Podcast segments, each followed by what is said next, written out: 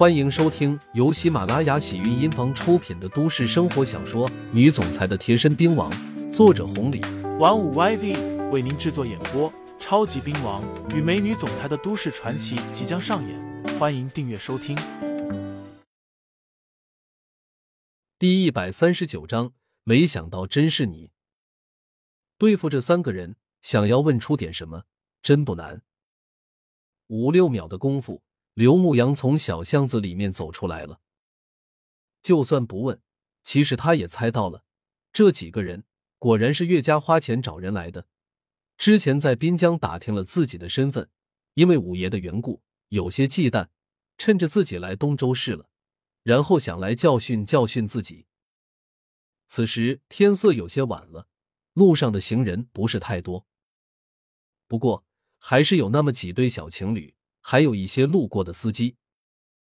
当看到刚刚的情景，他们仿佛看电影一样的全都怔在了原地。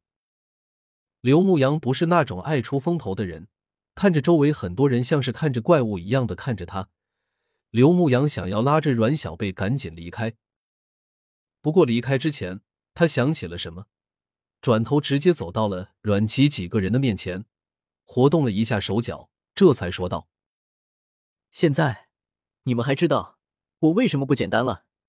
嗯啊。几个人一个劲的摇头，哪怕是东周市的天之骄子，此刻也不得不承认刘牧阳确实不简单。如果刚刚换作是他们，恐怕哪怕是童童这样的黑带高手都要被砍死了。我以为你们还要让我表演表演呢，既然这样，我直接走了。嗯啊。刘牧阳冷笑一声，什么狗屁的副市委书记的儿子，什么狗屁的局长儿子，也就跟阮琪一个尿性罢了。人群中突然有些骚动，刘牧阳还没明白怎么回事呢，一个大概六十来岁的老人从里面冲了出去，扑腾一声直接跪下了。恩人，恩人了！老人口里喊着。这啥情况？阮琪几个人还没明白呢，刘牧阳赶紧将老人扶了起来。当看到正脸的时候，刘牧阳这才知道为什么这老人要称呼他恩人。事实上，他不仅是老人的恩人，当时在国外的时候还救下了好几个人，都是和老人差不多年纪的。董伯，事情都过去这么久了，你又这么大岁数了，你这是折杀我啊！刘牧阳赶紧说道。董伯，你快快起来，周围这么多人看着呢。恩人，没想到真是你啊！当年在国外，多谢你的救命之恩，如果不是你，我的两个孙子，一个孙女，真的就要惨死了啊！董伯被刘牧阳扶了起来，一想到当年那个事情，还是泪流满面。最后又聊了几句，董伯极力邀请刘牧阳去家里坐坐，刘牧阳熬不过，只能跟着董伯去了。看着董伯和刘牧阳的离开，童童怔怔地问道：阮阮琪，那个老人怎么这么熟悉啊？我好像在哪里见过。是啊，我看着也有点熟悉啊。副市委书记的儿子突然惊呼道：那那不是董连军的父亲吗？董连军这个名字一出来，其他几个人顿时石化了。董连军在整个东州市，哪怕是整个徽省，都可以说得上是一个传奇性的人物。别看董连军现年五十来岁不到，但是已经是徽省的省委书记。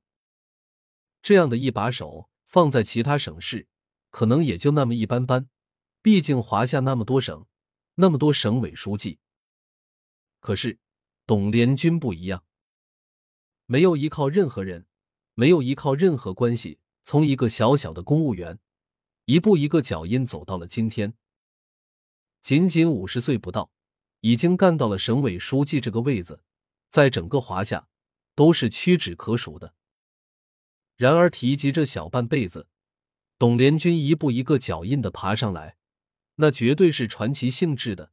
在徽省，在东州市，人人都认识阮金高，知道这是一位枭雄，一位大人物，但是认识董连军的更多。上任的这几年做出的政绩，太多太多了，是一位实实在在为老百姓做事的好干部。